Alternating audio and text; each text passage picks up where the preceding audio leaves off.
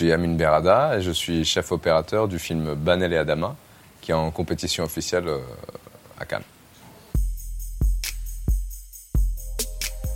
Je suis arrivé sur ce projet, euh, ça remonte à janvier 2020, où euh, la réalisatrice et une des productrices, donc Margot Juvenal et Ramata Toulaisi, m'ont contacté parce qu'elles cherchaient un chef opérateur pour Banel et Adama.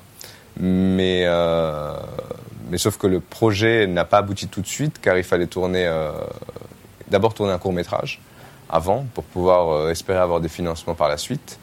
Et donc on a tourné euh, Astel fin 2020 et c'était une manière aussi de pouvoir tester le tournage dans cette région du monde. C'était dans le Fouta Toro, une région au nord-est du Sénégal. C'est très aride, c'est assez isolé. Et je pense que c'était bien de, faire euh, ce court métrage avant d'aller tourner le long métrage. Et aussi pour avoir euh, des réflexes, pour se, rencontrer et se connaître avec euh, la réalisatrice. Ce qui m'a plu tout de suite, c'était ben, le caractère de Banel. Enfin, le, caractère, c'était en anglais le personnage de Banel.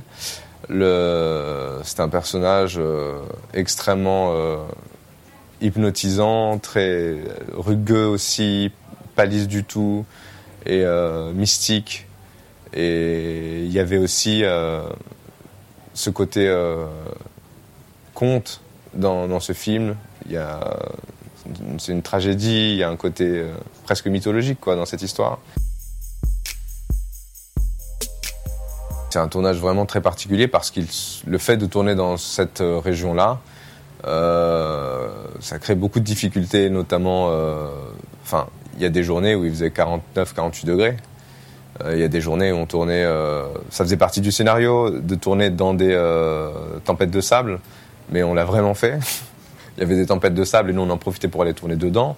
Évidemment, ça nécessite un soin mais incroyable et plus que méticuleux du matériel, parce que déjà on est respectueux du matériel, mais aussi parce que s'il se passe quoi que ce soit, on peut plus tourner, parce qu'on est au milieu de rien et que le moindre problème, ça va prendre trois jours euh, ou quatre jours à se régler. On couvre la caméra comme s'il pleuvait euh, des cordes. Euh, et je te dis, des caméra équipés pour enlever le moindre grain de sable. À la fin de chaque prise, on arrête, on enlève la caméra, on, la, refroidit. Aussi, on tourne avec des, des poches de glace autour, tu vois, pour, pour qu'elle chauffe pas trop. Parce qu'il faisait, je te dis, mais genre 48 degrés, c'est énorme. Après, physiquement, nous, euh, en tant qu'être humain, euh, les, premières, les premiers jours, quand on arrive dans, cette région, on a tout de suite le corps, ça fesse, quoi. Tu, le sens, tu deviens plus lourd, euh, mais on s'habitue. C'est ça qui était étonnant, quoi. C'est, on s'habitue à 45 degrés. Et quand il faisait 39, on, on était heureux parce qu'on avait l'impression qu'il faisait frais. Et il faisait frais pour nous. Les conversations avec la réalisatrice euh, ont commencé bien en amont.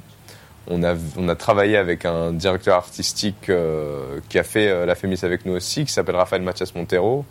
Et pendant trois mois ou un peu plus, on a, on a, on a échangé, discuté bah, de l'univers visuel du film et préparé aussi en, par exemple, tous les costumes, les couleurs, euh, l'architecture des bâtiments, enfin tout ça, tout porté à discussion et on a énormément préparé euh, l'aspect visuel du film en amont.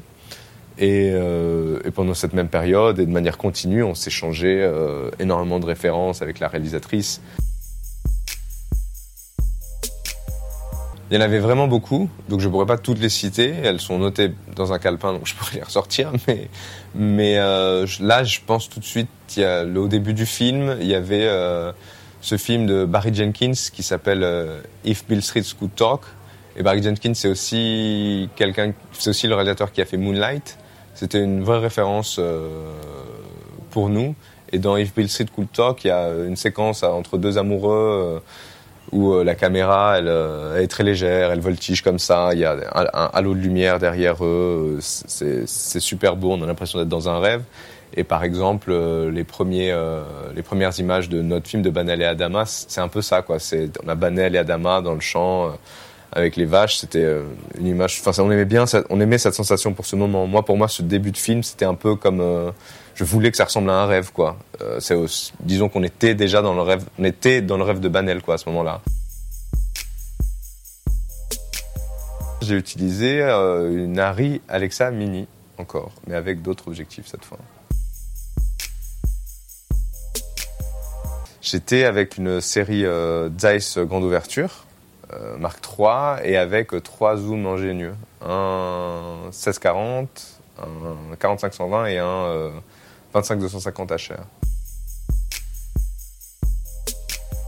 Les euh, c'est pour plusieurs raisons. Ben, déjà pour leur ouverture.